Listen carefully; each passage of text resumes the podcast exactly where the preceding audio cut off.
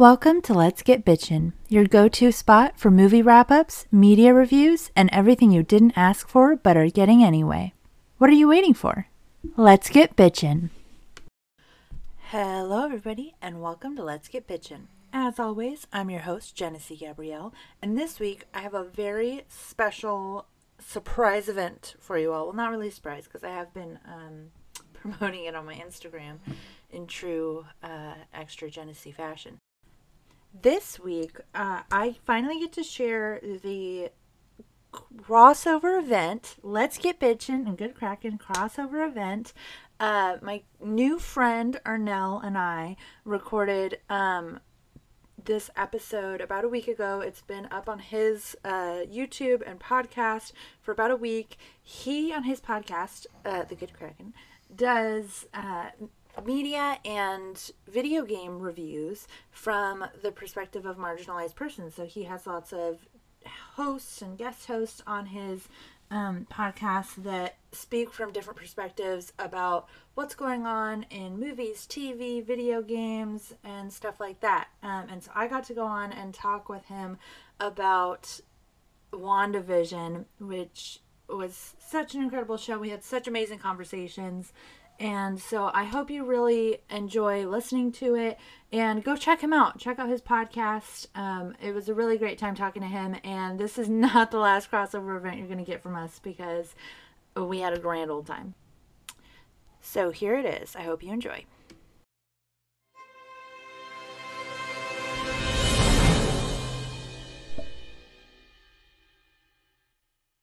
What's up, everybody? This is the Good Kraken podcast. My name is Arnell Pearson. I am your host, alongside tonight with Genesee Gabrielle. How you doing, Genesee?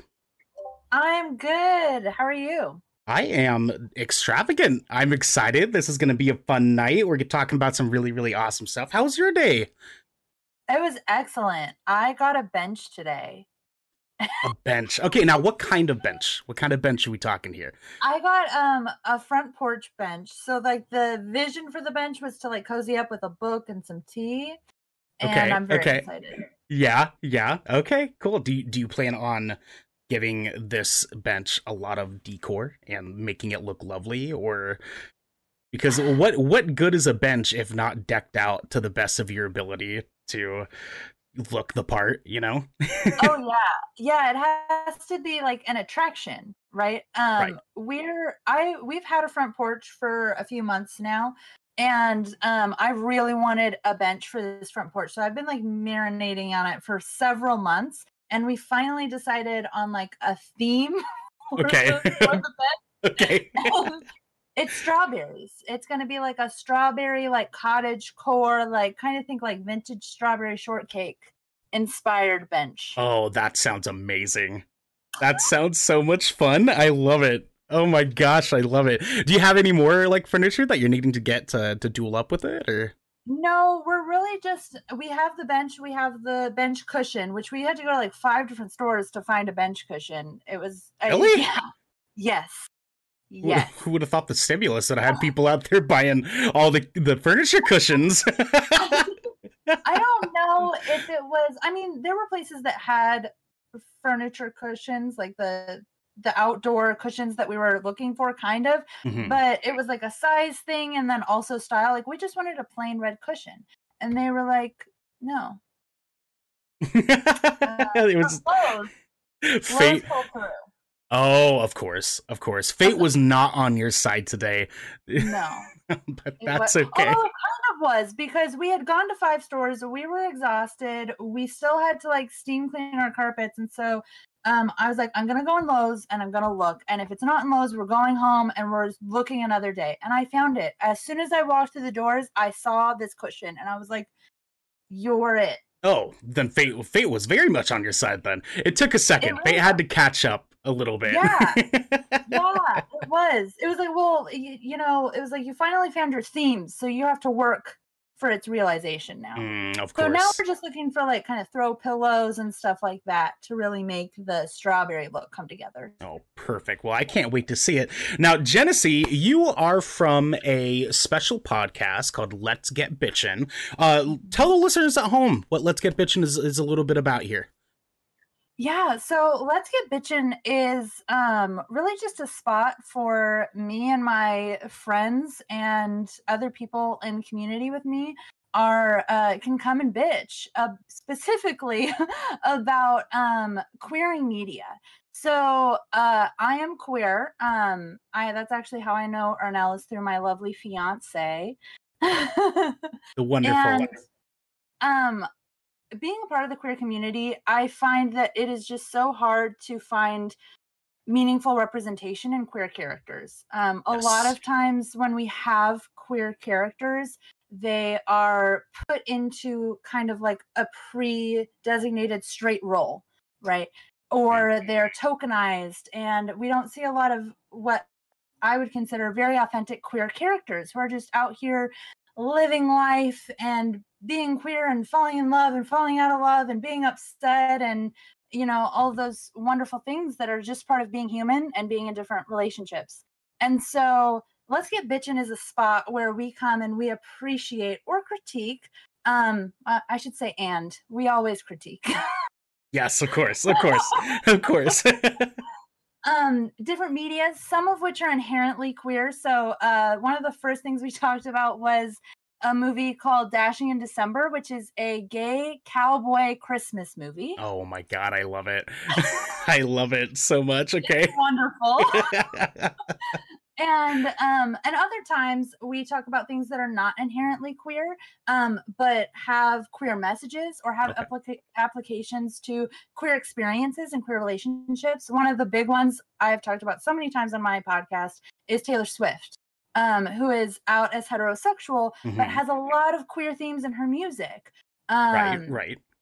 And so that is what specifically, when we use the term queering media, that's what we're talking about. Taking media that isn't inherently queer and queering it, um, and okay, seeing okay. how it can be applied to the queer experience. Awesome, beautiful. Well, I I love it because that that definitely makes for the content that people need to hear. That's for damn sure. I mean, the the talk about about you know being queer and being under the mm-hmm. the spectrum of the LGBTIA plus you know community, it's it's it's important to talk about these things. I, I know earlier we were talking a little bit about the um the direction towards towards focusing a little bit on on people of color during my last few shows, but I, that was a big part of why I was excited to to have you on too, is because the queer sp- perspective is a part of what we're about as far as focusing on the marginalized peoples of this world. Because just as you said, we're all fucking normal people.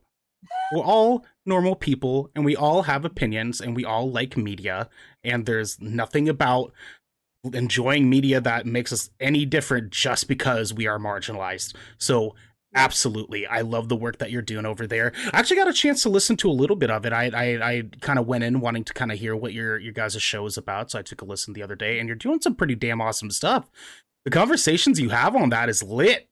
It's super lit I, I, I love it. Yes, absolutely. Everybody at home, definitely check out Let's Get Bitchin' podcast. Um, you can find it on basically all podcast platforms. Yeah. I'm assuming. Yeah, yeah, we're everywhere. Awesome. Yeah. Beautiful, beautiful. And I will definitely will be having a link that's going to be um, on the YouTube video for this and on the podcast episode itself for people to be able to go to uh, because we want to be able to, to to support you guys in a way that's that's going to be pushing you guys in the right direction. So I want to support you guys in any way that we possibly can. With that said, as I said earlier, this is the Good Kraken podcast, a show for marginalized people, bringing you the video game, movie, and TV news discussions and reviews that you want to hear about. As I said before, my name is Nell Pearson. This is Genesee, and we are tonight are going to be doing things a little bit differently because tonight we are expending an entire entire episode on the goodness that was WandaVision. Uh, we are both huge fans of the MCU, and tonight we wanted to invest a little bit of time to talk about some of the themes and wonderful things that WandaVision had given us all as an audience and as fans of the MCU. We're going to be diving into quite a few subjects that when it comes to this. Uh, kind of going before into that, we got to do a little bit of housekeeping here. Um, if you have Amazon Prime, you have Twitch Prime. Please, please, please, please give us that subscription. If you are not giving it to anybody else, we would very much be grateful for it. We are just a starting up podcast, and we would like to have every single one of you be a part of this. If you do subscribe, you get the show ad free. You get to see the show live without any of the ads and so on and so forth. And you get to see it earlier than when we put it up on podcasts and YouTube. So lots of wonderful benefits for that. Please, please, please join us. It would be great to have you guys. With that said, I think we can kind of just dive straight into the the goodies good stuff here. Genesee, I think I think we're ready to go. I know that we talked a little bit before we hopped on here, but there's still lots more to talk up. about. So, um as I mentioned, we're we're talking about WandaVision and WandaVision is a gift. It's a gift. and I'm pretty sure you and I both can agree to to that statement. Oh yeah. yeah. Um WandaVision is is is just one of the most wonderful things to have happened to us in the past just chaotic year that was this pandemic. And I know earlier we discussed how Disney making the decision to release this this televised MCU content was one a really really great decision on their part as far as a business decision is concerned but also to service us fans. And one of the first things that i kind of wanted to touch on here going straight into this topic um, was when when diving into the show starting out a little bit none of us really expected what the show was going to be about. When going into the first episode and seeing that it was going to be a sitcom what were your initial thoughts going into this, knowing what you knew about Wanda and Vision prior to the show ever even starting? I was so apprehensive, I'll be honest. Um, so I remember when Disney Plus first came out, I'll give a little bit of backstory into where I was coming in. I'm big in the Disney spheres as well. Right. Um, I'm from a town very close to Anaheim, California. So I grew up very close, not just to Disneyland, but to um, Pixar Studios, Disney Animation Studios, all of those things. Um, and growing up there, it's you're around a lot of Disney. right. And so right. um, I saw so many conversations about the kind of like like oh my gosh disney plus is is a new streaming site they're not going to have enough to put out how are they going to compete with netflix and hulu and all of these places that have mm-hmm. so many other different networks that they're pulling from and i really feel like what they're when i when WandaVision first came out, I was kind of like, okay, so they're trying to, they're really trying to enter the originals, right? And they've done it with a few other Disney things. They had like High School Musical, the musical, the series. They had like a few like different kids shows that were Disney right. Plus originals. Right, right. And they were like, well, we have this untapped resource that nobody else has, and that is the MCU. Mm-hmm. Um, I was very intrigued because something that I think sets these originals apart from anything else the MCU has ever done is that they are series that are MCU canon.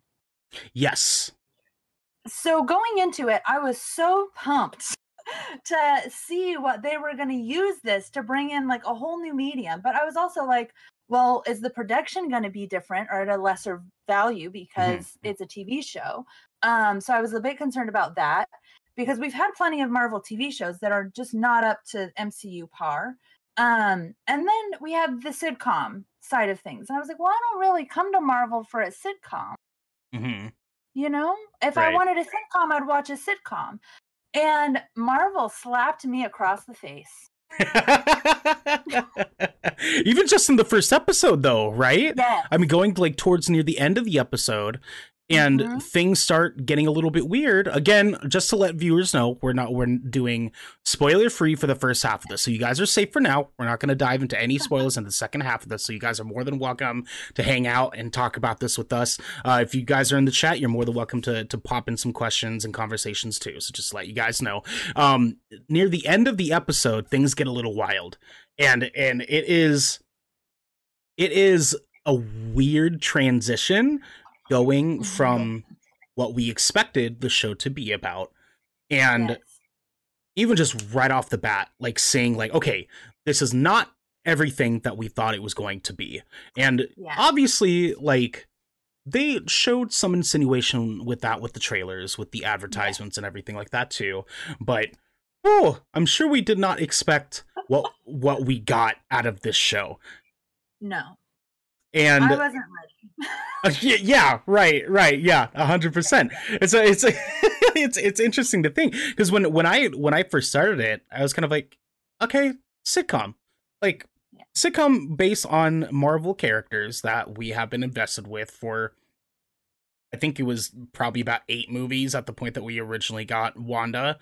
Um, because mm-hmm. I think I'm pretty sure Age of Ultron was like the seventh or eighth, something like that. I can't I can't remember. Well, we'll fact check later. Uh, but um, the these characters that we were so invested in, getting a different dynamic in their content as far as seeing them in a different a different light seeing them in a different scenario that wasn't just ah combat. I'm just to destroy yeah. ultron you know like it just just the the craziness that is the marvel movies. And so yeah. it was interesting to go into with that with that. Now moving into the middle of the season there we started getting even more glimpses of the expanded universe that they were trying to give us in the show.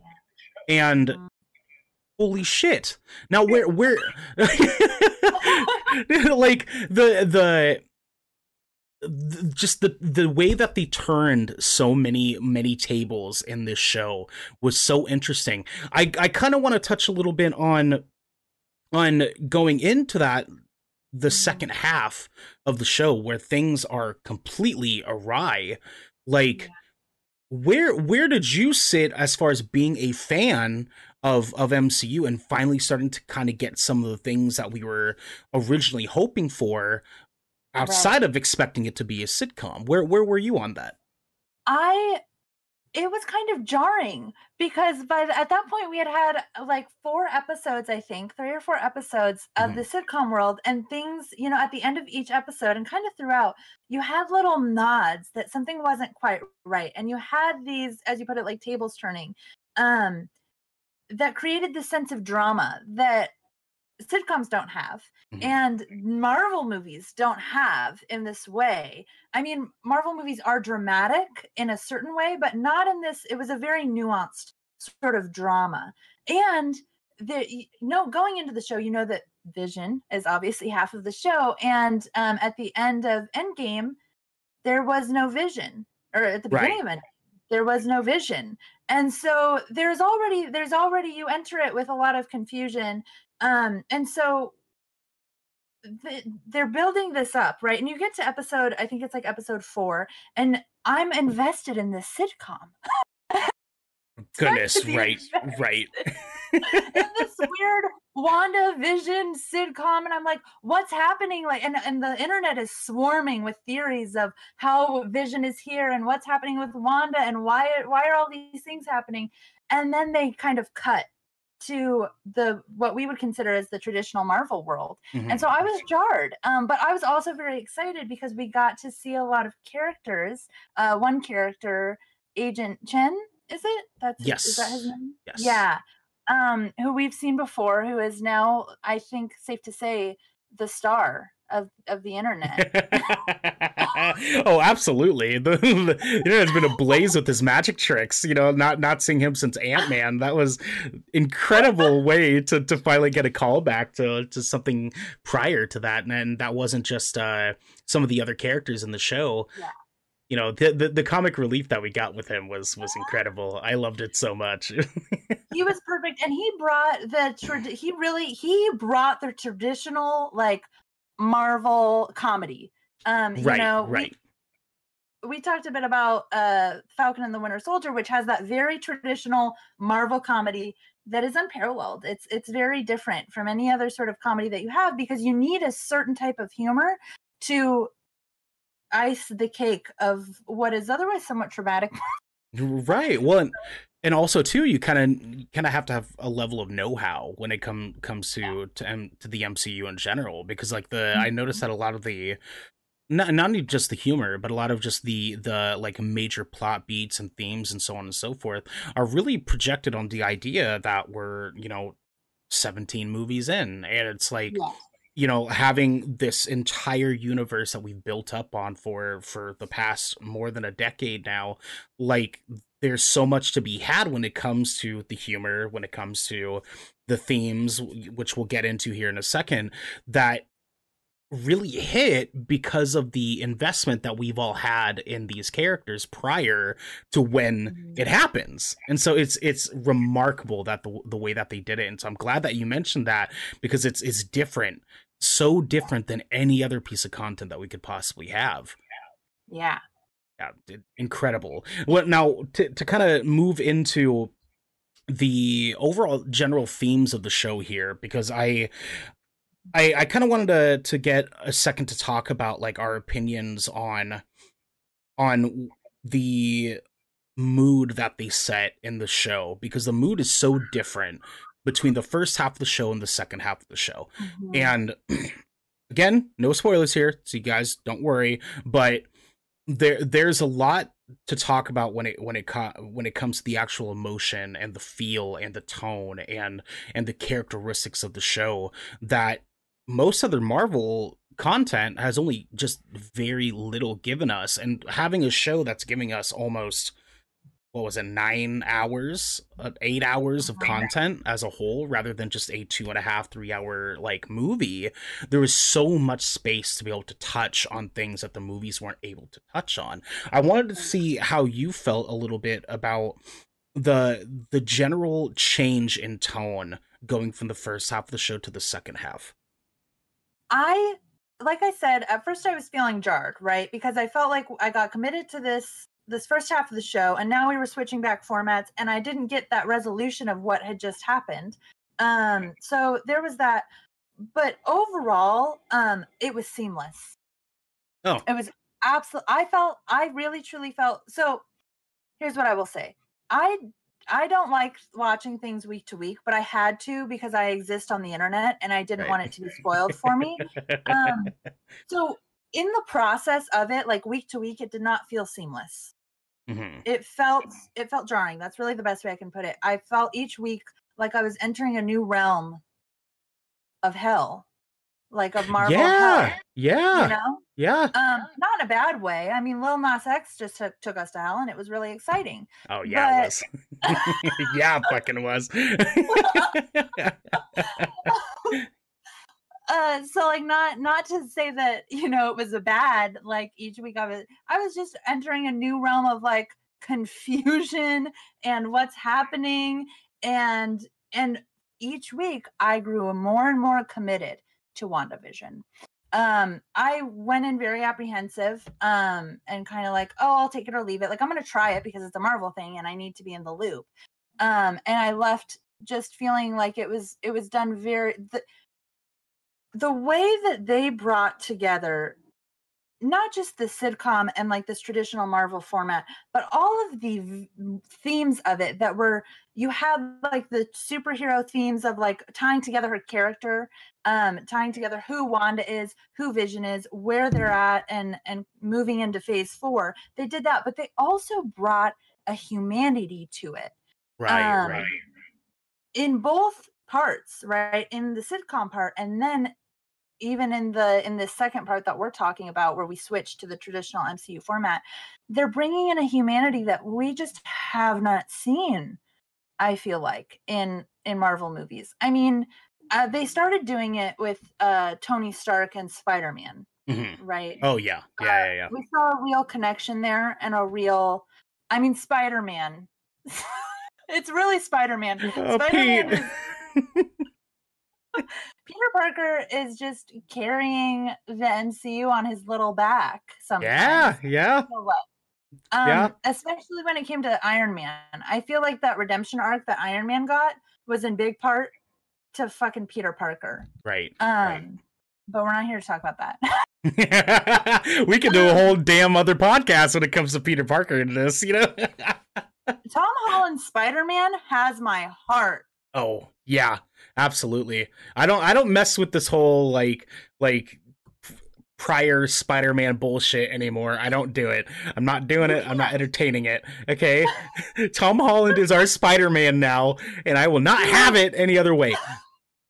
and honestly, like it's not fair. Like it's not fair to everyone else is like, oh well, they were for Spider-Man first, and they're my Spider. I'm like, no, it's not fair to put them next to Tom Holland. Oh, they're going to yeah. lose. Yeah, yeah, of course. Of course. Not just because he is Spider-Man, but because he is a part of the MCU.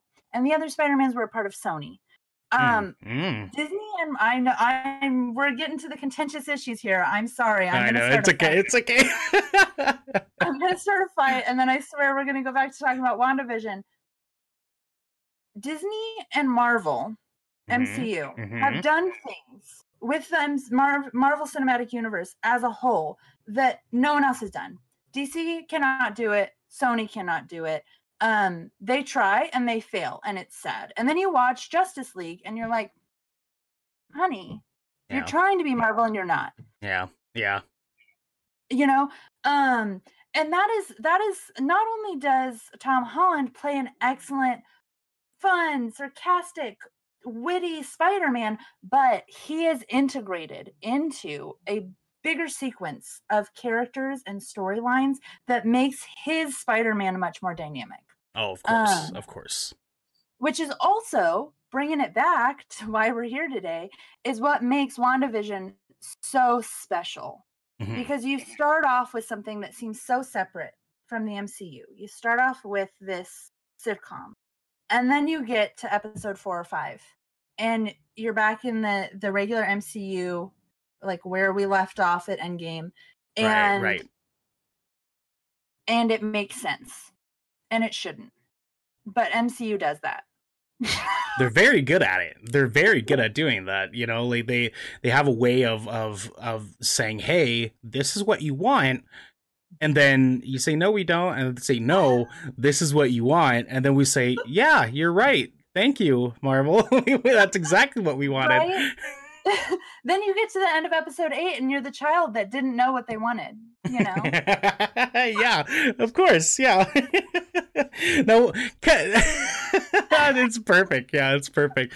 With kind of kind of branching off of that though too. The I, I want I want us to take a moment to kind of kind of like move away just from the general talk of of the show because I feel like now we've I I feel like a, a majority of people have gotten a chance to see the show and I want to end this part of of our talk with this part of things to just sort of ask would you recommend this for someone who's a fan of the MCU Who is or is not a fan of the MCU? I oh I I would argue that there's there's some people are they actually people is the real question.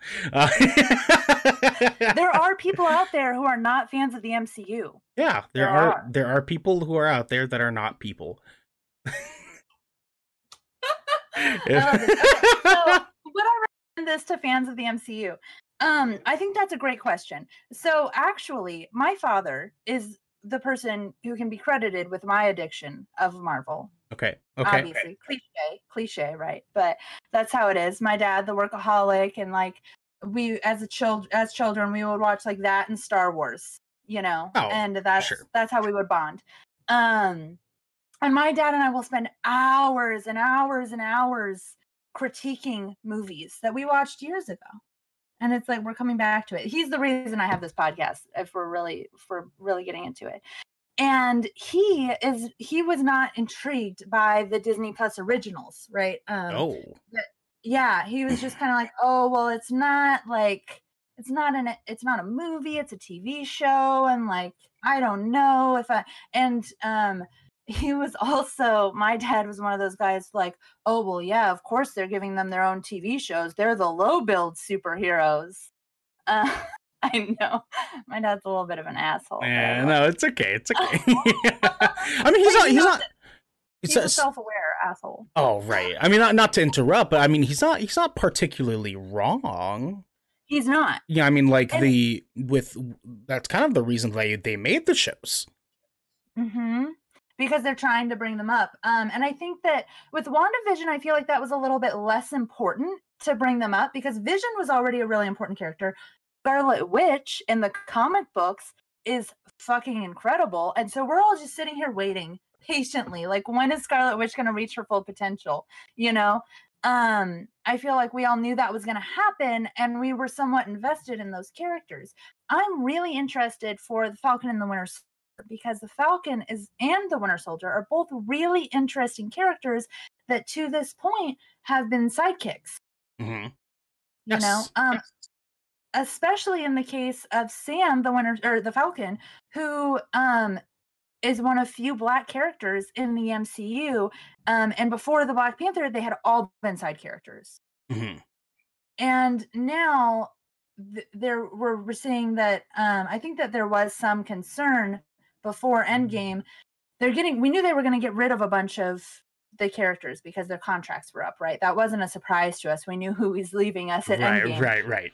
What we didn't know was where they were going to take us in stage four. Or Phase, Phase four. four. Phase four. Yeah. um are they going to bring in new characters i mean obviously but at what point who's going to replace captain america and um i am very excited that they're choosing to build on the falcon um rather than bring in someone entirely new which funny enough i, I won't say that i won't say that that's a spoiler Yeah, it's okay. that. I won't say that. No, that's totally fine because I think now we can probably move into that. I would also, I would say yes. I would recommend this show to people that that are M- MCU fans and even not. I feel like this this show is a very very good entry into kind of getting a chance to feel out what what the MCU is about. If you're wanting to sort of get a taste of what MCU gives us as as a whole definitely absolutely watch WandaVision. Now, for the people that are fans of the MCU and just haven't gotten a chance to really go back and touch on it or they haven't gotten Disney Plus or whatever, get mm-hmm. Disney Plus and watch this damn show, okay? Yes. If you are an MCU fan and you have are not watching these shows, you are failing our family, okay? and I you are- failing the mcu you're, community you're failing us. We cannot have this. We cannot have it. Please, please, please watch this show. Everybody, you were about to say something though. I feel you coming in. I yeah, I'm gonna hop on that. Um, so yes, I also would 100% recommend. I also feel that you cannot um continue in the MCU without watching these series. You will be completely lost if you don't watch WandaVision. Mhm. Period. Uh, we aren't at the end of Falcon and the Winter Soldier. I can only imagine because they're also canon MCU that you will be totally lost if you Yeah. don't watch them. Yes, yes. Um, another plug though for Disney Plus. Not only will you be able to watch all of the Marvel movies, even if you don't want to watch these originals, but now they're dropping behind the scenes shit. Mhm. Get Disney Plus. Get- Do it. Get Disney Plus and watch this content. Holy shit, you guys need to watch Yeah. this. Absolutely. With that said, though. I think we can kind of move into this this next part of the show here for all of our listeners at home. If you have not watched this show and you don't want spoilers, leave now.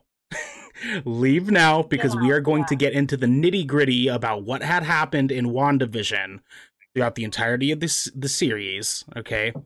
Um we're going to be talking about WandaVision, the themes that are in WandaVision, a lot of the details about what happens in the show.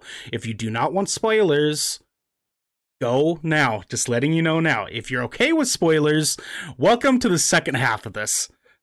We've arrived at the main event. Oh man, we I, we got somebody in the chat that's like, ah, shit. that's okay. Well, what what we can what we can do too is is instead of talking exact details, which I'm sure we will, it's gonna be more focused on the overall like themes of the show itself. Anyways, so with that said, the we're we're not necessarily wanting to just talk about each plot beat that happens in the show. We're mainly wanting to talk about the bare bones of what the show is about. And I want to kind of kind of give this segment to you to kind of talk about the things that you were wanting to talk about going into this. But I want us to to I want to start us out here by um by firstly asking you what theme of the show did you enjoy the most? Oh, that's hard. Um there was a theme of I think it's very general, but like a theme of growth right? and Mm. self-discovery, particularly for Scarlet Witch, um, but also for Vision. Um, and that is really what stood out to me. Um, and we can do spoilers now, so I'm gonna Yes. I'm gonna jump into why. Yes, yes. Um, so we know going into WandaVision that Vision is dead. Mhm. He is dead, dead. And um, we're all heartbroken. And then we come into this sitcom where Vision's alive and nothing Yes. happened. And we're so confused and we're in the 50s and everything's in black and white. And and Wanda's a housewife. Like, who thought that was gonna happen? Right? Like right, right. um, putting my money on anyone in the universe that I thought was gonna become a domestic housewife, Wanda Maximoff was not the person I was gonna bet on. Uh, yeah, that's for sure. you know like even for like uh she is a pretty heteronormative woman i she's very independent um very kick-ass won't take shit from nobody but she uh chose to put herself in a 50s sitcom which is interesting Yeah. um and so so we start there and then you have like the, the there's just so many ways that she grows um which are shown through her going through decades right and Mm. she we find out eventually that she has returned to this idyllic sitcom life that she saw um in Sokovia with her parents on the TV and they would sit around and watch watch sitcoms together. And so she's returning into the safety net of of sitcoms and creating this world with vision where she can be safe and happy and they can have the family that they never got a chance to have. Um which is fucking heartbreaking when you find out that that's what we were doing this whole time was living in denial. Yeah, um and so you have you have so many different layers of her like her and vision growing through the decades growing their family their kids growing up and then ultimately her growing through her grief and being able to let vision go and let her family go. She had kids Hmm.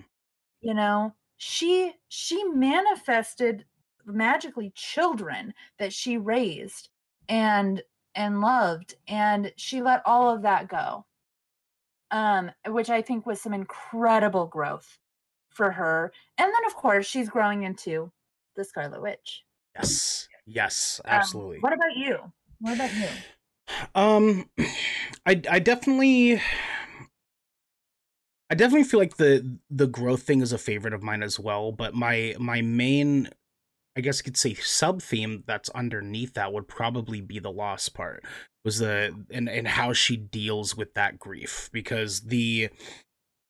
I, I felt like that was sort of the the catalyst in her getting the arc that she had throughout the entire show to get the growth that she actually needed because it was it was arguably Wanda and Thor are probably the cha- the two characters that have lost the most in the oh, MCU. And mm-hmm. it's we got to, we got a chance to kind of kind of deal with Thor's grief in Endgame and see Mhm. like what he had what had become of him after the course of what had happened prior to Endgame and Infinity War and the Thor movies before that and I mean losing his dad losing his mother losing his brother losing half of his friends and and feeling the guilt of of him having had the chance to to kill Thanos himself and he didn't. Mhm. you know when we look at Wanda in comparison and contrast she had lost her her family her mother her father her brother the all half of her friends the love of her life. And not to mention too how many times is she going to have to watch the love of her life die? And i feel like that like like let's place our bets now folks because god like still young. like oh my goodness gracious. And so this this poor woman in in dealing with her loss and dealing with her grief moves into making a decision to deal with it in a way that is protecting her. And i felt that that overall like like junction into her not just dealing with grief that you see in other movies that are not in the MCU but where we see other people dealing with their grief by seeing their friends and like oh it's gonna be okay. We love you. And they go home they eat their ice cream they watch a movie they cry. And they deal with the grief gradually throughout that. With wanda in in this show it it's dealing with grief in the reality of dealing with it in an unhealthy way and then dealing it with it in a in a healthy way. And I feel like that contrast between both of those is super important for people to see because dealing with loss and dealing with grief is not pretty. It's no. not always talking to your friends at breakfast and eating ice cream and watching your favorite movie. It's not always that. Sometimes it is locking yourself away from the world and not knowing who you are, not knowing what's going to happen, and having to lie to yourself to feel better. And yeah. the human the human condition that they touch on in this show, I feel, is is one of the most beautiful parts about this show because they don't just deal with her being a superhero. They deal with her being human yes. for all intents and purposes. Um, yeah. They they deal with her going through very human emotions and very real emotions, and those emotions watching from an audience perspective these are and we mentioned this earlier these are all things that disney had failed to really touch on prior to the MCU, prior to these shows. There's so many themes and, and subjects that they they've just never really dived into the way that they did in WandaVision, the way that they're doing in Falcon and the Winter Soldier. And I appreciate what that they took the opportunity to not just one give us give us a, a moment with characters that were kind of just on the side of these heroes that we loved, but also humanizing these mm-hmm. characters, mm-hmm. making us feel attached to them in a way that felt real. That felt like we can we can confide in them and are loving them because they are now actually more than what they were in the movies prior. So yeah, the the the the reality of her dealing with her losses is absolutely my favorite part of that. Yeah, and I think you bring up a really great point of something that is so important about media. And you can't have any anything where you talk about media, whether it's a podcast or an Instagram account or whatever, um, without talking about how we relate to media as people, right? Um, you have an entire podcast around relating to media as a marginalized person. I have an entire podcast re- about relating media as a queer person. Um, and unfortunately, I think a lot of times that means looking at media and seeing where marginalized people and queer people are not, seeing where where our stories are not told, or seeing how they're told in a way that isn't representative of us, right? Mm, yes. Um, seeing where it missed the mark. And Marvel, when it comes to stories that really relate to what people are dealing with and what people are going through, they miss the mark. Um, I love Marvel, and I think that in all media you can look i mean i listen to taylor swift songs and hear entire movies. You know what i mean? And it's just not that deep you know? Are you sure it's not? Are you sure? I feel like I feel like it is, and we're just telling ourselves that it's not. I mean, sometimes it is. That's we, we are Wanda in this scenario. We are Wanda Maximoff in this. we are well, and I think that that's so something that was so special about this that we talked about a little bit before is that the experience of um watching WandaVision was totally changed watching it in the pandemic. Um and yes. not just I mean, there was something we talked about this before, but the release of these Marvel's like Disney Plus original series um, was a perfect timing for them because they get revenue and new streams and new mm-hmm. memberships through it that they weren't going to get otherwise. We get a fuck ton of Marvel content that we weren't going to get, um, which was incredible.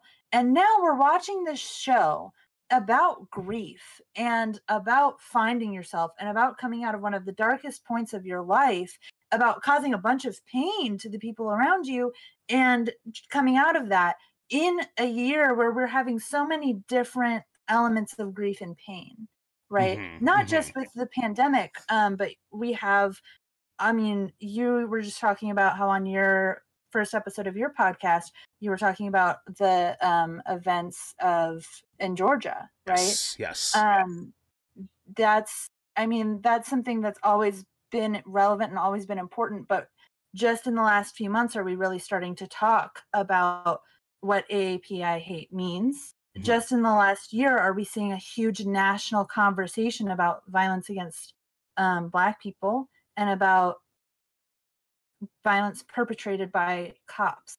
And while those are not direct themes in WandaVision, um, there's a I think there's a lot of parallels there in terms of shedding an old world, right? Right, shedding right. shedding old things. Um, that I think is a, Marvel hasn't done that before. They haven't done something that is so poignant to real life experiences. Yeah. And and it's it's what a perfect way to start doing it with the IP that that has been most successful for them now. You know, like Mhm. what better way to do that with characters that that we all have been so invested in the past decade to to give us an opportunity to really like talk about these things, you know, to Yeah. really really really actually talk about these things deeper than just the heroes that we love. You know, and I and, and I'm sure, you know, down the road you and I are probably going to get together again and talk about Falcon of the Winter Soldier because oh yes, Oh yeah, absolutely. Um Yeah. but just just staying on on WandaVision specifically, like just the cuz you you talking about growth and I'm talking about loss and grief. There's even more themes in the show about about friendship, about relationships, about about handling yourself in in the face of perseverance. You know, there's so many general themes that are in this show to Love. love and learn from and love yeah just love generally there's so many different things in the show that are that are important that hold weight and that is what makes the show so damn beautiful and i'm sure is the reason why you and i are so enthralled to have this conversation tonight because this isn't just a show you know this Yeah. isn't going and watching breaking bad you know th- No. this this this show did something for us as mcu fans and as people that care about these things Mhm. that we finally got to see it manifested into into content that we care about into a world that we care about and people that we care about inside of this this content this media the, these these characters that are so close to our hearts you know? And i feel like that that's that's my biggest takeaway from the show really is just that they they did such a good job in utilizing this world that we give a fuck about to talk about things that we give a fuck about that we should give a fuck about. And we talked we talked about it earlier. Disney never had the balls to do it. They never Yeah. had the balls to do to talk about these things like like not handling a relationship well to you know looking at falcon the winter soldier now talking about whether or not you know the world's ready for a black captain america you know like the, these are important conversations and i'm just i'm just blown away that that the mcu is, is sort of their their gateway to finally touch us that way i want I want to i want to give you the opportunity now to kind of like turn this into your into your sort of conversation piece a little bit i know you had Yeah. some things that you wanted to talk about specifically so please take take the chair Thank you. Yes, I'm so excited. Um, I there is so much, and I think that there's so much around. We keep coming back, like we're kind of bouncing between WandaVision and the greater MCU because that's always the place that I feel like Marvel fans find ourselves in because no single Marvel thing can just exist on its own. right It's all a part of this bigger web. Um, and we're definitely going to get back to that because there's just so much there. But I, I really think that the place we have to start with WandaVision um, is the casting and and the Hmm. way that they have taken Wanda's story. Um, I'm always fascinating fascinated when I like I I don't really read comic books, which I mean it's hard. you can't read all Right, of the comic right books right right of you course have to you have to go online and be like, hey, what happened in this comic book? and read a wiki page on it. Um, which I do. and so I'm always fascinated when I look up like before this, I was like, okay, what is up with Wanda? Because we just know inherently that there are so many different ways to take any given character, right? There are so many different i mean spider-man's a great example because there are 50 bajillion different spider-men and they're different colors and different ages and different live in different cities and it's all so confusing and you never know what spider-man they're using.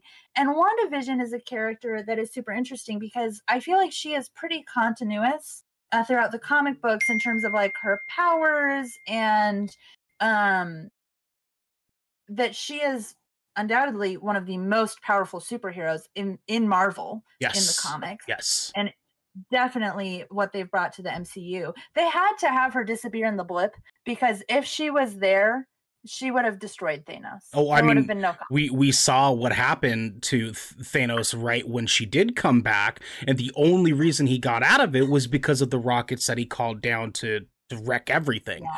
Otherwise, he would have gotten lit the fuck up. You know, like he wouldn't have survived the end of that battle if it was just one v one her and him and Wanda. Absolutely, she's the most powerful, one of the most powerful. Sorry, yeah, and um but what is different in in different wanda comics is um kind of different aspects of her origin story and how she gets to realizing her powers and stuff like that.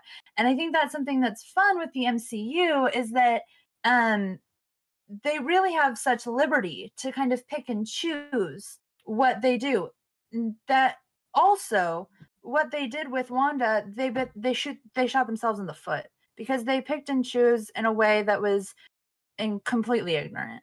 Um so specifically what I'm talking about is I think the best way to put it is the whitewashing of uh, Wanda Maximoff.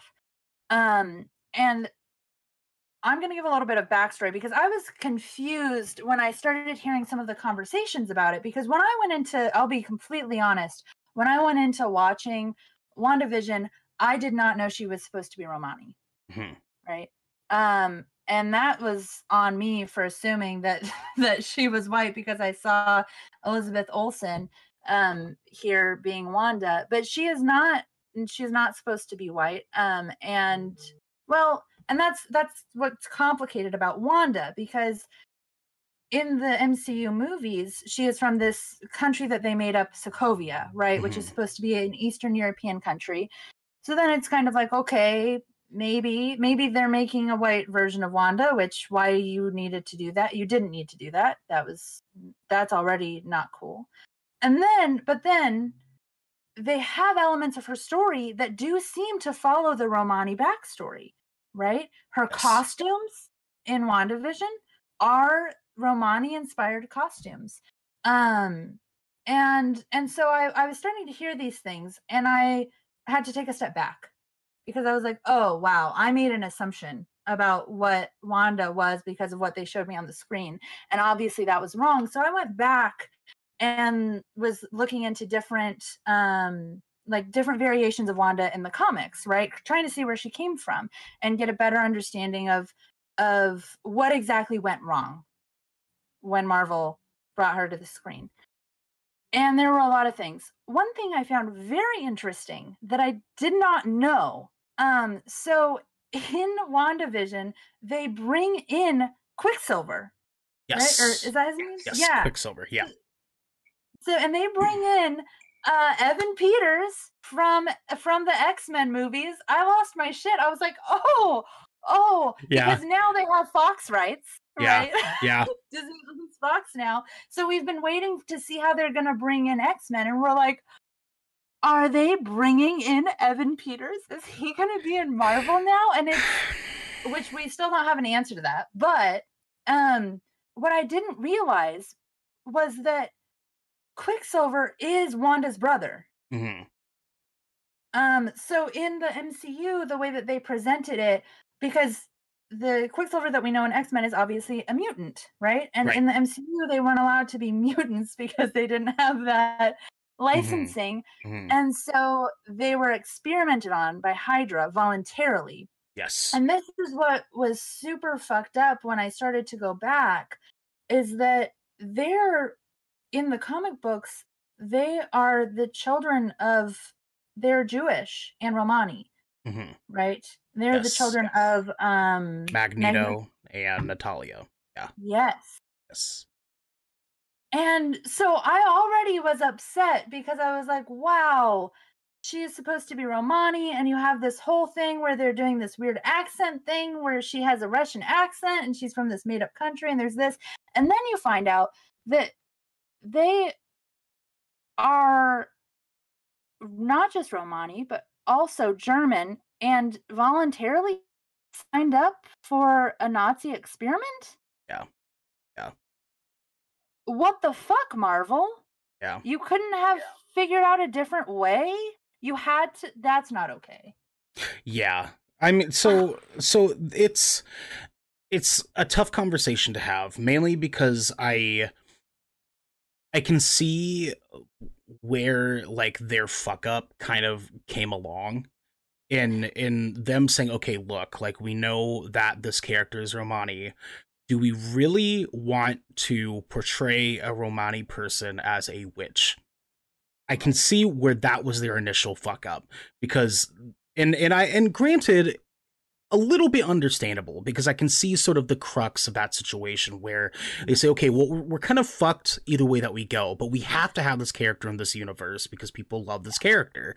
Like, this is a part of our huge expanded universe. I can see why they had to even have this hesitancy to go about things in in a very specific manner to to say the least okay um with that said too now there's there's also a lot of different things that that that we can look at here when in comparison to the comics so um she is the daughter of Natalia Maximoff, who is the original Scarlet Witch, who is the daughter of the Scarlet Warlock, I believe is is his name.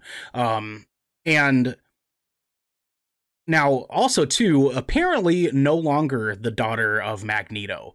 Uh, I guess they they retconned that in the story where uh, he eventually admitted that no, you're not actually my child, but she still is the daughter of Natalia, who is a Romani woman, and so it's it's interesting, even just looking at it just blatantly perfectly from there right? So the the consensus originally was like she's from serbia. Her and her mother from serbia. She was taken from a group of alien people to not dive too deep into the details on that. And then was taken into this camp in which her and her brother were experimented on as mutants okay?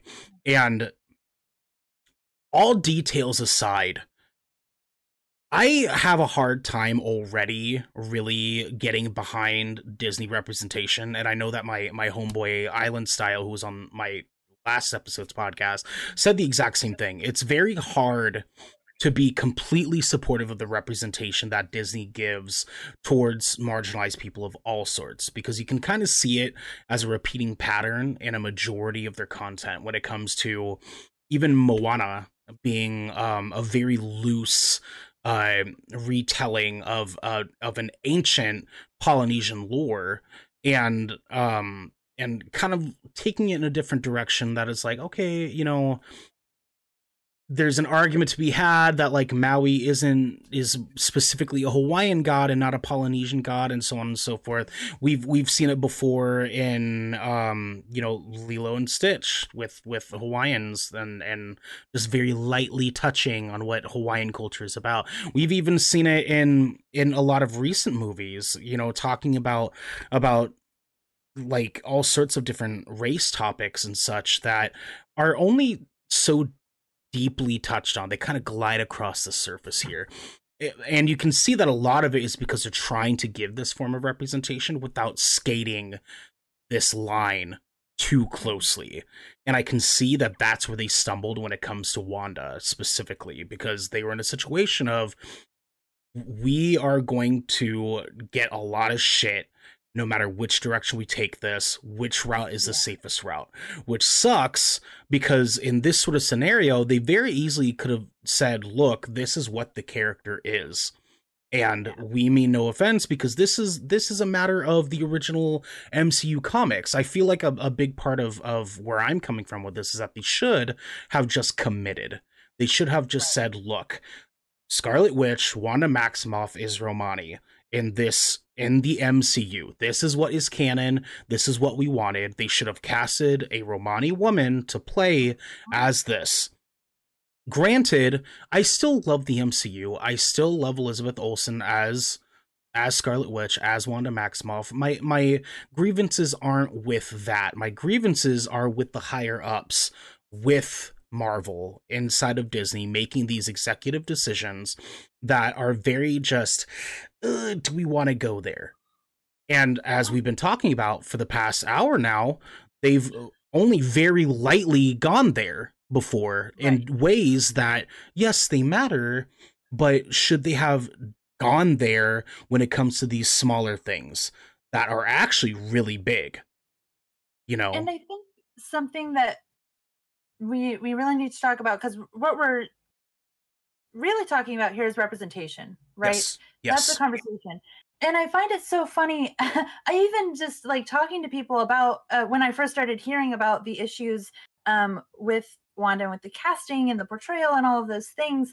I heard it in a way that was like people saying, "Oh, well, I'm not going to watch that because I heard that it was that they they didn't cast her correctly and this that," which is fair. Um, I think that there are times when cancel culture definitely has its place. Absolutely. Um, Absolutely.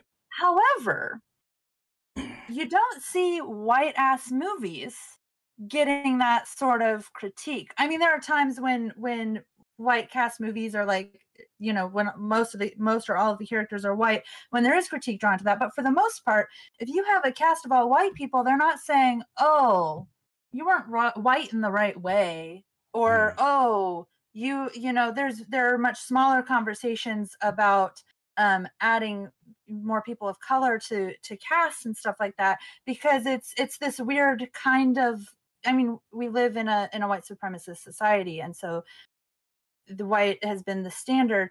And then when we have characters of color coming in um you know with black panther and things like that there's so much more criti- critique. Yeah. um someone was telling me they aren't going to watch bridgerton because the black people in it are too light skinned and i was like and this was a white person telling me this. And i'm like honey i don't think that's your call to make. Thank you, because that was my immediate reaction just now. I was like, "Uh, excuse me," like, Right? and also i was like what what do you mean the duke is light skinned honey you and i are light skinned like i don't know. I don't think that that's especially as white people like come the fuck on. Like you're not gonna Right. watch it because it wasn't i don't like you're trying to be you know you're trying to be woke or whatever and and it's not happening which i don't think that we should be trying to be woke. We should be having actual conversations about what we want to see in representation and what representation means. Um bridgerton was not black stories. That's a very valid critique. We want we you know saying we want black stories told by black people with black characters that that is a critique. The the thing with wandavision the critique there is you have this weird character that is kind of romani and you're absolutely correct. Um they didn't commit. Mhm. they they at first they were like oh she's not going to be romani and then over time they were like oh but we're going to put romani influences into her wardrobe and into different parts of her characteristic and her backstory and Right. take things from the comics that were had to do with her being romani um and we can enjoy WandaVision and we can really appreciate it as a show and also say that Marvel needs to do better. Disney needs to do better. Mhm. Um I've grown up loving Disney. I said that. I I love watching Disney movies. I love watching Pixar and they fucking fall short at everything. oh yeah, all the um, time, all the time. it all the time. I swear to God, if I see another if I see another article if I see another article that is like, oh, Disney has its first gay character. Uh, Disney has had its first gay character like five times. like, I'm like eight times they've done it now. And I'm like, what do you mean? And they're like, Disney finally cast a black lead. Fi- Disney finally cast an Asian lead. We finally have, you know, uh, this princess and that princess. And they fall short, yeah, you know? yeah. And I think that the real problem is that, you know, we were talking earlier about how watching uh, The Falcon and the Winter Soldier, these bitches did their research. Like they were there, someone is on social media reading our, our Twitter hmm threads and reading our fan fiction and they're putting that shit into the show. They know what we want. So like we're see- and we're seeing that with Falcon and the Winter Soldier, I think most where we're seeing things that we've been talking about on the internet forever and they're integrating it into the show. Um and it's kind of like why can't you do that with representation? Well, it's Right.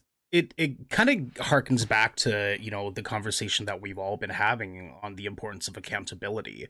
I feel you know these conversations, even just conversation that we're having here, and conversations like this are are pivotal in in making sure that massive companies that create content, that create media that we all mm-hmm. consume, making the right decisions is super important. And it's okay to fuck up.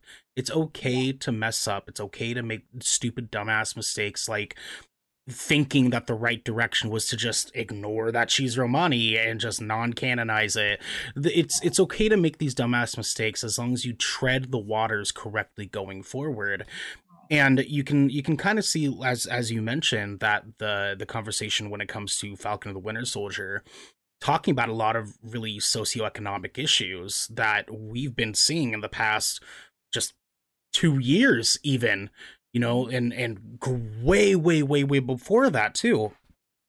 The the interesting part of this conversation is is talking also about representation when it comes to to minorities amongst minorities and i think mm. there's there's a very very important discussion to be had when it comes to people like romani people that that are so easily put on this this weird nuanced pedestal in conversations when it comes to race and stuff because when we talk about race we talk about very openly about black people and latin people and and gay people and asian people. And we have these very big like main stake main portions of these conversations but it's very rarely talked about with you know guatemalan people with romani people with with um uh pe- you know people that non-binary people even are a huge conversation you know that doesn't really happen very like often enough. And there there's a whole group of people that don't have these conversations happen for them. I mean like we still have people all the time saying gypsy. Yeah. excuse me but like as a normal part of their language. And it's an, and and even if my sister's watching this and my my friend Daniel is watching this at any point they will they will attest to this. I call them on this shit so often where I'm like don't say that. You can't you can't say these things because it's offensive. And you know just because you haven't ran into a Romani person that has straight up told you this isn't okay you can't say that doesn't mean that like you know we we need to be we all need to be better about having these things on the forefront of our minds. And when it comes to the conversation about accountability and making sure that these massive media companies are keeping this at the forefront of their minds this is where these conversations are important because we're not trying to crucify disney. That's not my interest here. We're still going to watch mcu stuff I'm done talking about going and rewatching the newest episode of Falcon the Winter Soldier tonight, probably. But but when it comes to these things specifically, there mm. there's a level of of of knife that we have to ha- have out when it comes to this battle and the and they're never going to to fix these issues until we are consistently all as a group telling them hey we get it you fucked up now you need to fix this you need to do better and now before too before i pass this back on to you an interesting part of this as well is this specifically with wanda and wandavision and her and her character it's it's tough because they honestly can't fix it without making things worse at this point. Yeah. And so now it's to a point where they don't have any other choice but to commit because if they try to backtrack now, they're only going to shoot themselves in the foot even more. Because imagine, imagine, Genesee, that they they try to make her Romani after this. Oh, yeah, no. They, they say, no, you're not actually from Sokovia. Those were not your parents in WandaVision. You're actually from your mother, Natalia, who is not from Sokovia. And imagine the burst of shit that will happen if they decide to make that dumbass decision. Oh, yeah, no, it's terrible. Well, yeah, no, there is no with the casting that they have currently and the storylines they are following currently. There, my dog is freaking out. So give me one second. That's okay. Do your thing. Do your thing. Hi guys, Xantho. I see you. Hello. Sorry I replied so late. Hello. so yeah, there's no way that they can do that without causing a massive shitstorm. You're absolutely right. And also, uh, what you're saying about the slur for Romani people, um, it's really interesting because as I was doing the research into the backstory of it, I was reading some things about the casting of Elizabeth Olsen and saw some things about things she has said in interviews. She has used the slur Yes. in interviews and describes Wanda's outfit, even from the first Avengers movie that she was in, Age of Ultron, describes her outfit in that movie as being um that slur inspired, Mhm. right? So being Romani inspired, but she used the slur. Yes. And that's absolutely inappropriate. I I don't know how how she really just doesn't under I can't does she not know? Right? Like I can't imagine that she like is no one having these conversations with her. Um is she not seeing these things on the I don't know how you can play a character and be in that universe and see all of the things from fans and on the internet and not know that. I mean, as soon as I started looking into the backstory of Scarlet Witch, first thing that I saw, I didn't even have to type in Romani. I just typed in Scarlet Witch backstory, and Romani was the like the third word in the sentence. Yeah. You know, Yeah. um, but I also think that what you're bringing up is a really good point of being able to recognize when we make mistakes. Um, there's a big thing happening right now of a, of a tendency, not just in terms of to other people, but to ourselves. Of and I see this all the time, being a white person and and having a lot of white family and friends, is that there's a tendency to say, "Oh no, I don't do that," right? "Oh, I'm not racist." "Oh no, I." I don't say those things. I don't do those things. Um, which, in my opinion, and from my understanding of the learning that I've done, that's more harmful. And that's, I think, what Marvel and Disney often fall into is the, oh no, I didn't do that. See, we did this other thing and it was really great. Where they should be taking the time to be like, I mean, I will be completely honest with you. When I started doing like when I when I started hearing these things about um WandaVision, I was completely ignorant to what the Romani people, to who the Romani people were, and to what the significance of the Romani culture is. Mhm. Um, Yeah. I was completely ignorant. I didn't understand that that that term that that term was a slur. I didn't know that. Yeah. And I felt so stupid. um, doing like learning those things and being like, wow, how was I walking around not knowing this? Once you start learning about the Romani people and the um ev- like all of the persecution that they've have faced and are currently facing and we're not talking about it um and i had no idea and so i could sit here and say oh yeah i wasn't talking about it but i knew i knew this whole time but i didn't right um and in that makes me complicit in the harm. Marvel is complicit in the harm against the romani people for the way that they are telling the scarlet witch's story and for the casting that they chose. Yeah, yeah, absolutely. And I mean like it's it it it begs it really begs the discussion of, you know, as as you said like the the balance between holding people accountable and allowing them to learn and grow from it. Because then as as we mentioned earlier, unfortunately, this isn't really something that they can kind of fix. They're gonna have to just Mhm. commit to the fact that she's from Sokovia, and not while also not doing little tiny things like they did in WandaVision. Um, Mhm. again, spoilers, guys. Um, there's the scene on the Halloween episode where they say, "What is your costume of?" and she says, "I'm a Sokovian fortune teller," which in context for anybody that had no clue that Wanda was supposed to be Romani in the comics, that Scarlet Witch is a Romani person in in the original stories, would think nothing of it. You know, Right. like oh, goofy little callback, right? Because anybody who even just like just loosely knows about Scarlet Witch in the comics would just say, yes, like her costume was based off a fortune teller outfit, you know, and so it's like they wouldn't think twice about it. But that's exactly what we're talking about when it comes to the erasure of an entire group of people that don't get the conversations that they deserve to have. And so, yeah, in this situation, Disney unfortunately are just going to have to commit and shut the fuck up and just move on with her being Sokovian and Yeah. just please don't go there. Don't go there, you know, because at this point, I'm sure, and I can't speak for them because I am not Romani, but I'm sure a part of me, based on being a person of color and being a marginalized person, I wouldn't want them to go there after the fact now.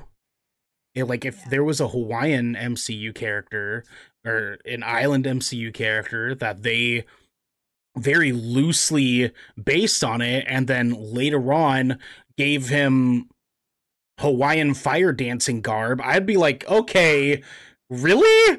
Like, that's not the way to fix this. That's not the way to fucking fix this. And at this point, I think it's, I think it's there now. It's the point now where it's like, okay, you guys just need to not even touch this anymore. Just let Scarlet Witch be Scarlet Witch. Give us the story that you need to give us when it comes to her and Vision and the Darkhold and so on and so forth. And we will just take it running from there. Okay. Yeah. Now, that said, too, though, I still enjoy the sh- the content that Disney is giving us, regardless of them fucking up. I do, I mm-hmm. do. But as you mentioned earlier, they need to stop. They need to do better. like the, it's like we're talking like 2021 now. Okay, yeah. everyone on social media, ever, everywhere, is having these conversations we're all talking about this shit. We're all like like we just went through an entire like like worldwide discussion on AAPI hatred. And and prior to that we went through an entire cycle of everyone talking about black lives matter and every time we see this every time when it comes to Pride Week, when it comes to Heritage's months, you know, like for for all people of color, when it comes to anything that is representative of any marginalized person, it's the same thing every time.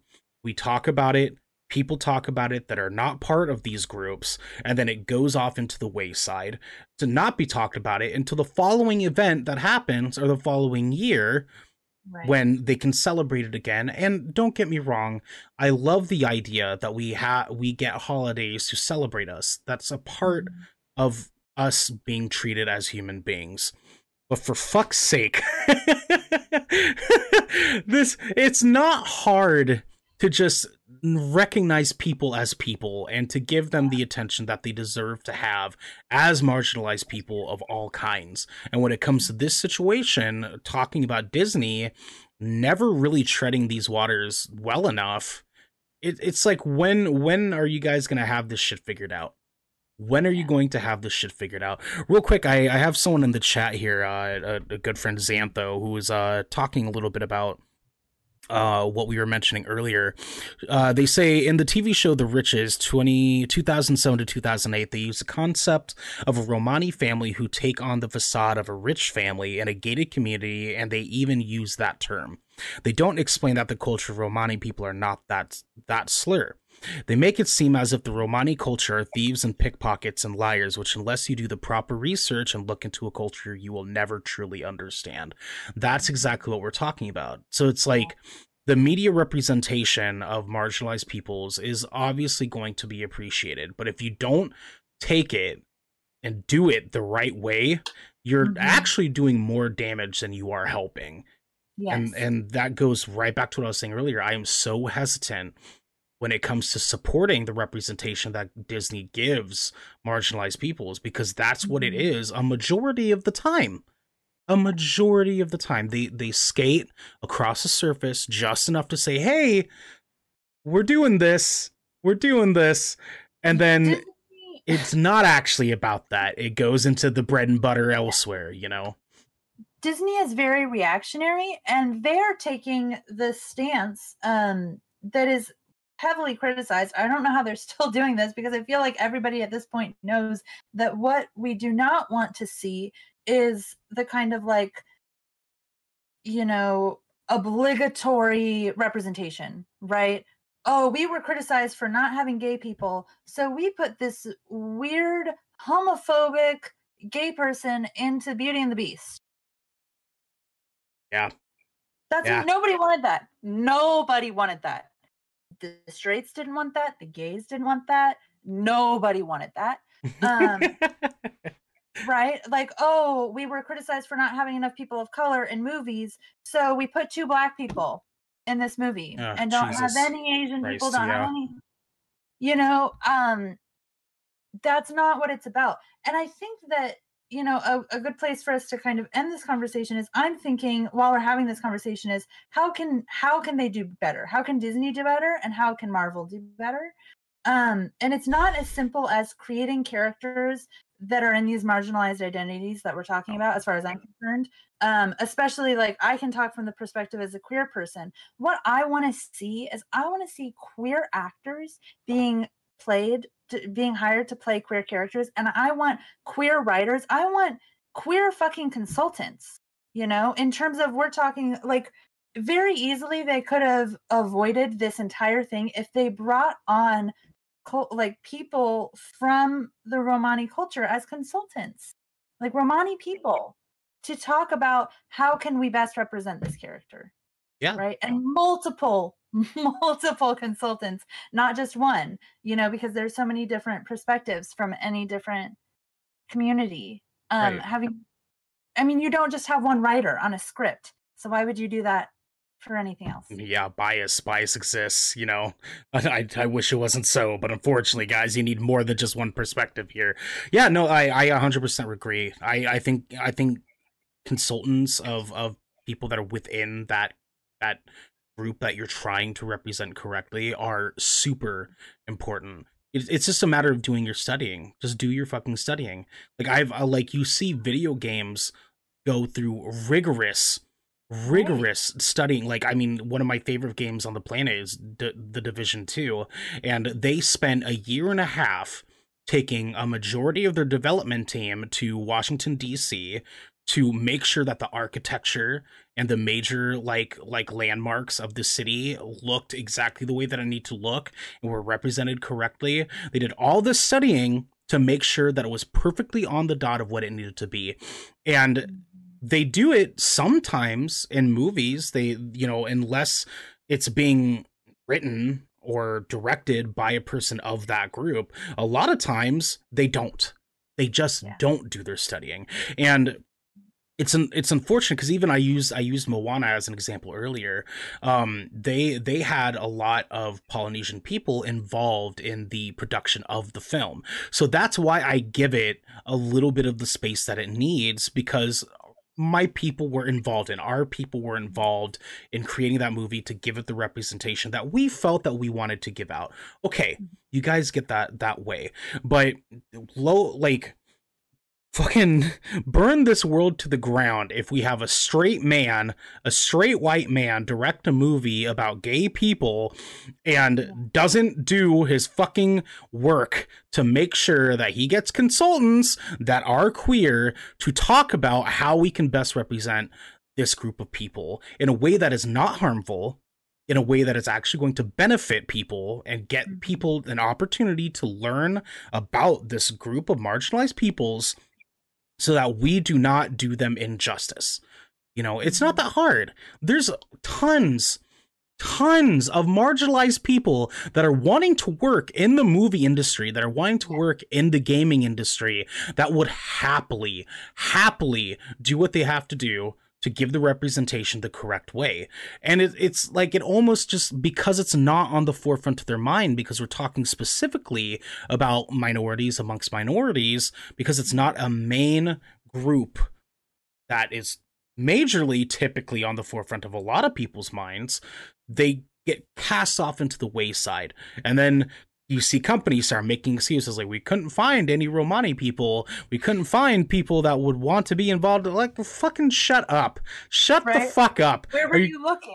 That yeah, you couldn't find anyone? on on LinkedIn. You looked on LinkedIn for two hours, and and oh, no Romani people today. Guess we can't do it. Are you fucking kidding me? Are you fucking kidding me? Like, come on, man. It's and it's it's just it's just this weird repeating trend every single time. Some company will fuck it up somewhere, and then we tell them, and they say, "Fuck, we're sorry. We'll fix it. We'll go about this better going forward." And then it's a new fucking company that does the same goddamn thing, and we have to tell them over again, and so on and so forth. And it, and it's it's tiring. It's tired. It's a tired conversation, and it's disappointing that we even have to be talking about that when it comes to one of the biggest major media companies on the planet on the planet using one of the biggest IPs in human history, in media history, Yeah. and they could not go about this correctly. And it, it's like they like it it begs the question too of do do they do they think that just having black characters being casted with black mm-hmm. people oh that's enough like Yeah. it's not enough like i'm it's not enough to have a romani person be casted to play a romani character. It's not. It's just That's not. yeah, it, it's the least we should be able to expect coming from a company that is wanting to represent people correctly. And so like it's it's it's this crazy wild weird double-edged sword where it's like yes, they're doing the work the right way when it comes to some things, but when it comes and and I'll segue into this next little part of this here is mm-hmm. It's not mattering on little ways that it should matter that are actually surprisingly easy surprisingly easy to just get a consultant get a group of consultants do some a b testing do some research.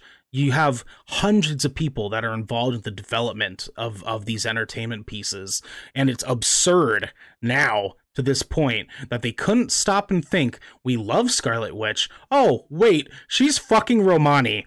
And we should probably look into that. Shouldn't we fucking look into that? I mean, like it's it's absurd. It's absurd to this point. And and again, I don't want any of the viewers or listeners at home to at all think that I'm at all trying to just pin Disney onto a fucking cross or whatever because honestly, when it comes to a lot of the things that we talk about with Disney, there's bigger fish to fucking fry. When it comes to this talk with the Romani situation and Wanda, this is the bigger fish to fry.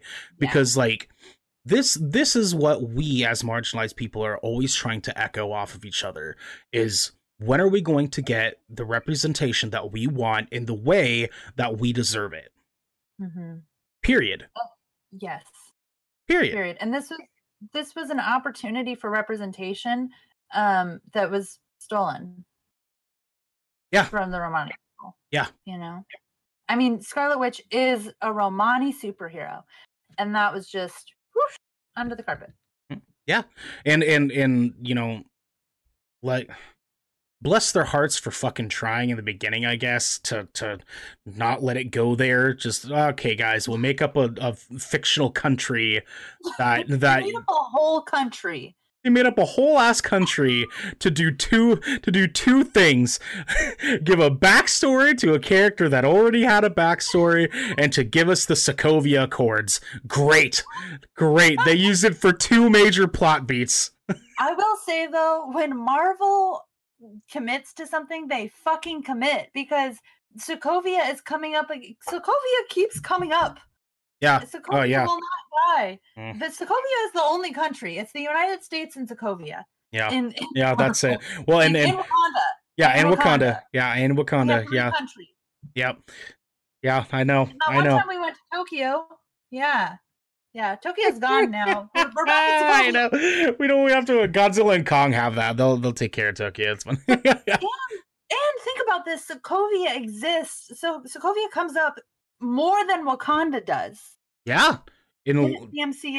mhm. Sokovia isn't. I mean, Wakanda's not a real country, to be fair. But Sokovia was literally invented to give Wanda and Pietro Maximoff a home.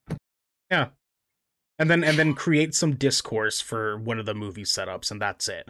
That's Yeah. it. And so like and it like like you mentioned now they mention it a lot now. So it's like almost as if at some point i don't know maybe in infinity war they eventually said hey we got to use sokovia for a little bit more than just making a backstory for wanda. What can we do with it? Oh i got it. Let's just write sokovia into every other line for the rest of the mcu content I mean, like even even in fucking like Falcon of the Winter Soldier now, I'm pretty sure in the past two episodes that you've seen, they mentioned Sokovia like four fucking times, four fucking times. Like, Honestly, they wrote the script and they were like, "Insert country." We'll come back to this later. And Yeah, then some right. intern came through and was like, w- uh, just did a like a command F, insert country, Sokovia. And that was how we got our script. They just they just they just photoshopped Sokovia into uh, every script thing. Yeah. also, the more I think about it, Sokovia is like their breeding ground for for villains because Yeah. the Civil War villain who is who came back in the episode from last night that I haven't watched they yet haven't watched yet. Yes. was Yes. from Sokovia. Yeah. yeah. I know. It's weird. It's fun. Well, Wanda and and Pietro started off as villains. were villains. They were villains. Yes. And so it's it's uh it's it's just like like brain melting to think about. Where you're just kind of like, what like you guys really did all that just because you made you like you could have literally just given the world that the comics had already fucking given us and done all this still.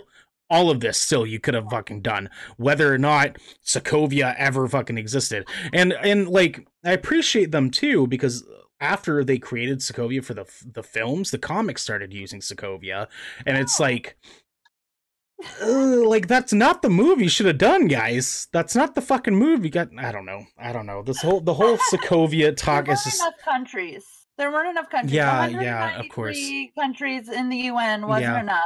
Yeah. We Yeah. had to create. a I new one. know. We we needed to make a new country for the Avengers to go to, um, because they hadn't had destroyed other cities and countries enough prior mm-hmm. to ever going to Sokovia. Sorry, guys. We uh, we had to we had to make an. We were tired of destroying real countries. We had to come up with a fake one for us to destroy next.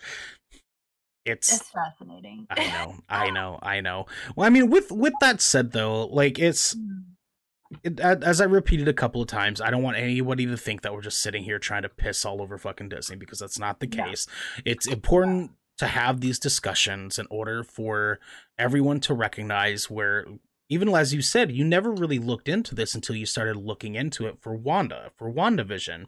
And it came across and you've realized, wow, this is actually an important fucking thing. And yes. I'm sure a lot of people have done the exact same thing. Even I'm sure there's some people that are watching this have will will watch in the future that are like, oh fuck, I didn't even realize she was supposed to be Romani. Because there's a lot of people that enjoy the MCU and have never read the comics that don't Yeah. know the backstory to a majority of the fucking characters. And so it's like it's important for us to have these discussions on platforms like this where we can talk openly about, hey, this is a thing and we need to remind you that this is a thing so that all of us collectively as a group of people that give a fuck can make sure that Disney starts giving a fuck going forward. You know, and so that's eh, I'm very glad that we were able to talk about about that because, you know, it's it's a it's a fucking shame. And as as a as a minority, as a person of color, as, you know, a marginalized person, I I watch these things from the outside of just my own perspective and think, wow, that would fucking suck. And I know that because it fucking sucks for me. And it's like that level of empathy that that you don't even necessarily need to have. It should just be the standard for all these sort of things. You know, it's it's I'm glad we we were able to talk about that because that I think that's a very important part of the whole WandaVision discussion that that people aren't really going to have on the forefront of their mind when talking about WandaVision. Because yeah, we loved the show. We loved the mm-hmm. themes, we loved the characters, we love oh, everything yeah. that the MCU has built. Yeah. But but this is fucking important, guys. This is important as shit. We need to make sure that everyone rem- remembers. So, did you have anything else that you wanted to to kind of close out with? Um, I guess the only thing before we move on is just, you know, thanks for providing a space where we can talk about that because you're right. It's an absolutely necessary conversation. Um, and I just want to thank you for having that conversation with me and making space for that. Yeah, yeah, absolutely. And I, I want to thank you for bringing it up too, because I know that like you know this this podcast specifically, this this show that you know going forward, like we're always up for for talking about these things. You know, we are a video game and movie media, you know, podcast. Like we like we enjoy these things. We like to talk about these things, but as you know, a lot of people that you know have watched this before talk to me about it. We are marginalized people first. And even though we're fans of these things, these things are super fucking important. And I am always more than welcome welcoming to anyone that wants to have a conversation when it comes to these topics. So absolutely thank you thank you for coming here to bring that up because it, it's it's it's weighted. It it needs to happen. It needs to happen. So, um, yeah. Any closing thoughts? Anything you want to end on here? Um, so I do want to say we we got into like the really heavy stuff. Yeah. Um do we have a minute to talk about things that we loved about WandaVision? Yeah, let's let's end on a good note here. Yeah, let's end on a good note here. Um, what what do you got for me? What are you thinking? Okay. I'm trying to think about what we've talked about so far. Um I have a two-part question. Okay. Okay. First part, what was your favorite part of WandaVision? Could be a scene, Hmm. character, whatever. Mhm. And then what are you most looking forward to uh, that came out of WandaVision? Oh, beautiful. I actually had a listener submission earlier that, that I was going to bring up here at the end uh, that literally asked basically exactly that. Uh, it comes from Stephen M. He asks, What do you guys think we can expect going forward in the world of WandaVision and the greater universe of MCU? Um, so let's start with my favorite part of WandaVision. Um, I had a few. Uh, one, Kat Denning, because she Oh. is a, a, an, an angel. Okay, she's wonderful in everything she ever does. Um, secondly, I think I think my main favorite part was actually Agatha, because because okay, there, there's a few reasons here. Okay, so one. Uh, what what's what's her name? Uh, Kathryn Hahn. Kathryn Hahn is an incredible actress. She's a super underrated actress in everything yeah. she's done prior to ever even being in WandaVision. Every part she's ever been in, I've loved. I fucking love every character she's ever done. But her specifically playing as Agatha Harkness is is incredible. it was so good. The way the first the first half of the, just oh my goodness. Yeah, she's a Fucking God. totally different person. Yeah. She's a totally different person. Yeah, and she and she did it spot on. Spot yeah. on. Go like transitioning between those two versions of her character so Uh-huh. well in a way that we could actually feel that switch from like, oh, I'm your weird quirky neighbor that you don't really understand why I'm so weird to just being the That villain. is also queer coded. yes. Abs- yep, yep. For everyone at home, we we were talking about this early before the show started. There's a lot of MCU stuff that is, whoo, whoo. They get a The little, MCU is Mm. like the MCU is in the closet. Yeah, a majority of their fucking. I look, I I saw the way that Tony and Rhodey were talking to each other at a lot of points during the event. Ooh, mm, mm, Ooh. Yeah. mm. yeah. No, it's it's absolutely. I mean, Bucky and Captain America. Hello, Captain America's not straight. You can't. You can't. Mm, He's. I don't. e- I don't- I'm not convinced that Captain America is even attracted to women. To be honest, uh, yeah, yeah, no, he ended up with a woman. We know that. I'll give him that. right, but that. Feels like socialization to me. okay, fair enough. That's fair. That's fair.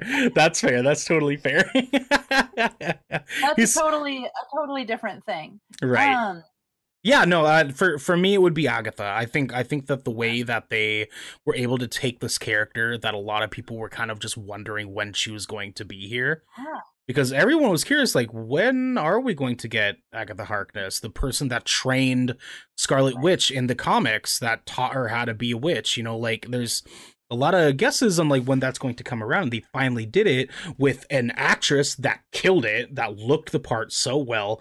They they Oh. gave this amazing reveal of who she was and like her her interactions with Wanda in the show in general.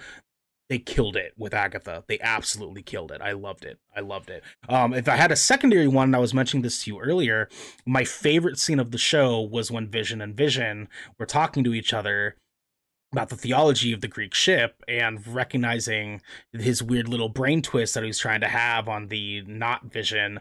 Um, well, I guess neither of them were Vision, so, hence the, the, argument. You know? um uh yeah that scene was was magnificent. Um the the the cinematography in that was amazing. The the the lighting work that they had throughout a majority of the fight that they had between those two leading up into that conversation. Beautiful. The, uh, I think a lot of my favorite parts of the show were really just the the little moment to moment things that happen throughout the show that are just very like subtle, but when you think about it, you're like, oh fuck, that's actually re- really like heavy. It's really heavy. That's actually really important to the overall bulk of this. So, what about you? What what was your favorite thing?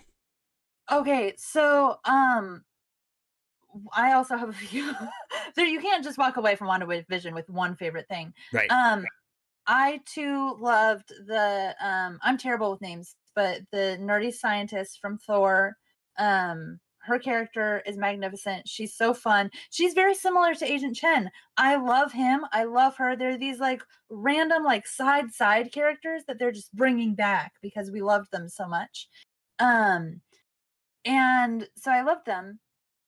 Probably one of my favorite like scene wise or it was a whole episode. The episode where we go back through Wanda's memories Mm-hmm, and you see her dealing with grief at different stages in her life was incredible to me because that is what grief is like.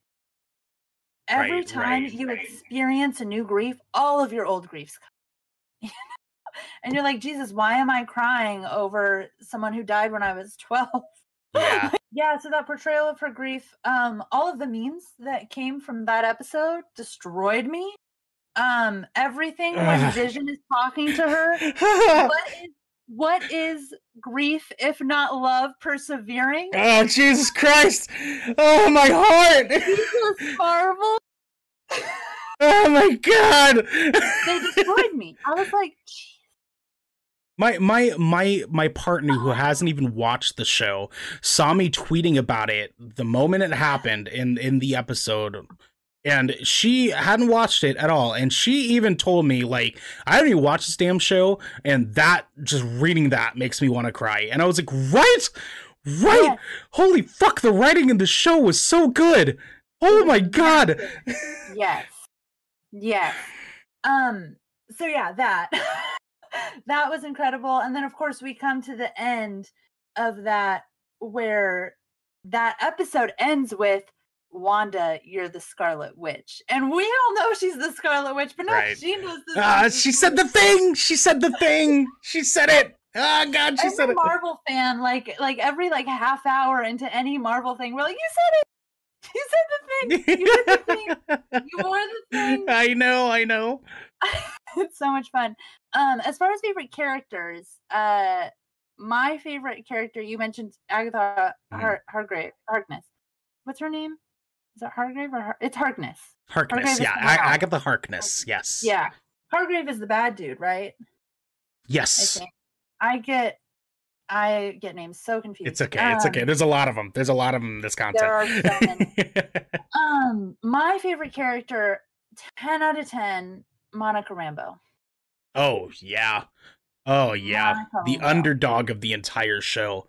Oh, Monica Rambeau came out of nowhere and was like, "Hello, I'm the star. I know you've been waiting for me," and then ends up being a superhero. Yeah. Yeah. What? Well, and then did you did you did you see the post credit scene at the very end of the show? Oh, I think so. so What am her her meeting up with the uh um the uh scroll in the theater was a post-credit scene yeah yeah I saw the one. I saw. Was that before or after Wanda is flipping through the? it's after so there's three oh. post-credit scenes at the end on the final episode yeah there's three Oh. post-credit scenes so you get the the one again this is a spoiler half guys i'm sorry but there's the first the first one where it shows Scarlet Witch with the Darkhold insinuating the connection to the potential House of M canonization from the comics.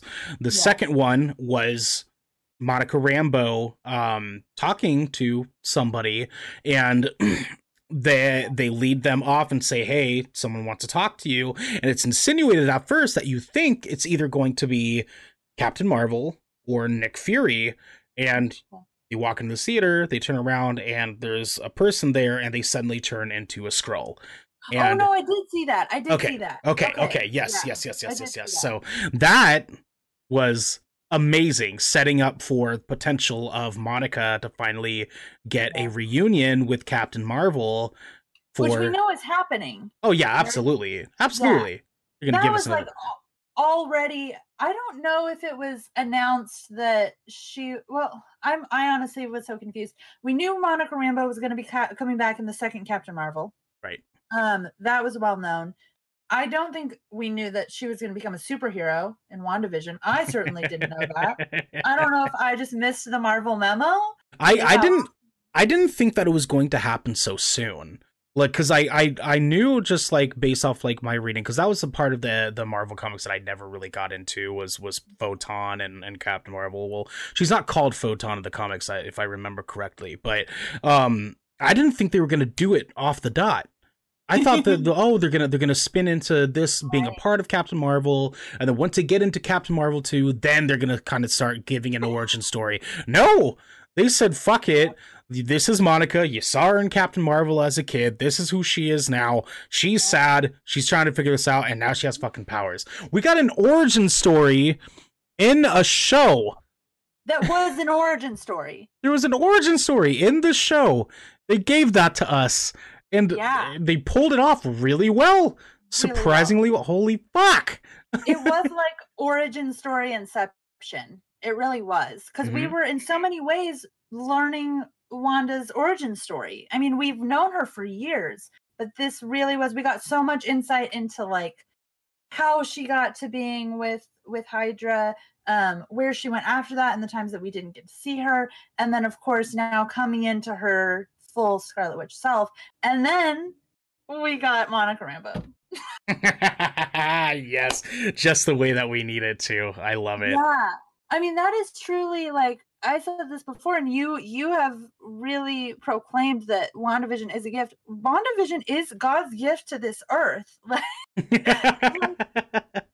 Not only did it give us this beautiful story about grief and perseverance and love, and it gave us so many twists and turns and Ath- Agatha and like the side characters that we love actually becoming more important, but we got Monica fucking Rambeau becoming Yep. a goddamn superhero. the, the mind you too, the little girl that we didn't think was going to to happen that way. She was the little girl in in Captain Marvel, the Yeah. the the niece, so to speak, and it- going from that into this show where she's a full grown adult, also grieving the loss of her mother, who we saw in Captain Marvel. So we're also grieving, like fuck, her mom's dead, dude. Like she was she was a character, a major, a main character in the movie, and so Oh God, they did so good with Monica. They really, really, they did so good with all the fucking characters. and then you have the added layer on of Monica of where you have Sword, um, which Mm, she yes. was supposed to then become the director, but she was gone in the blip, and this asshole motherfucker is the director, and so then you have that added layer on it for her. I mean, it's just yeah, they did so well with all of the characters. All of them, all of them, except for Evan Peters. They they kind of screwed him and us on that. Well, Boner, I- boner. I, His name was Boner. I actually wouldn't go that far. I I feel know. like- I feel like what they did is they teased us, and nobody likes to be teased, but they did. I mean, that's totally fair. I don't I I don't particularly like being teased with boner, but sometimes I am totally fine with it. That is with that said, guys, thank you so much for coming on to the show, Genesee. You are amazing. Thank you, thank, Thank you, thank you. you. Are you down to do this for for Falcon the Winter Soldier when the show ends? Yes. Yes. Yes, yes, absolutely. We'll we'll do a, we'll do another crossover episode for sure because I would happily have good. you on to talk about some of the amazing shit they're doing with that show. You need to watch that new episode. You gotta I watch will, that new I will. episode. I will text you tonight. It's happening tonight. Okay, perfect, perfect. All right, guys. Thank you so much for coming in and hanging out with us to talk about this stuff. Genesee is amazing, a wonderful guest. Go listen to her podcast. Tell the people at home where they can find you, by the way. You can find me on Spotify, Apple Podcasts. I mean, Anchor, pretty much anything. We're on it. We are Let's Get Bitchin', and we're a good fucking time. All right. You guys heard it. Go find it. Go listen. Again, thank you guys for coming in. This has been an amazing conversation. Thank you to Genesee for taking the time out of her day to talk about the wonder that was WandaVision. Um, tonight, uh, I'm going to go eat some food and uh, then we're going to be coming back on right about like 8.45 to play some outriders that you guys are more than welcome to come in and hang out with. Uh, we are setting up a, uh, a whole ordeal where if we can get enough subscribers on the good kraken channel we will do an outriders giveaway next week. I have some friends going to be joining us for it go listen to Let's Get Bitchin'. They're talking about some great, wonderful things about media, about being queer, about being proud of these things and enjoying this stuff. Please, please, please go listen. You guys have been wonderful. And again, Genesee, thank you so much. You guys have a great night. Bye.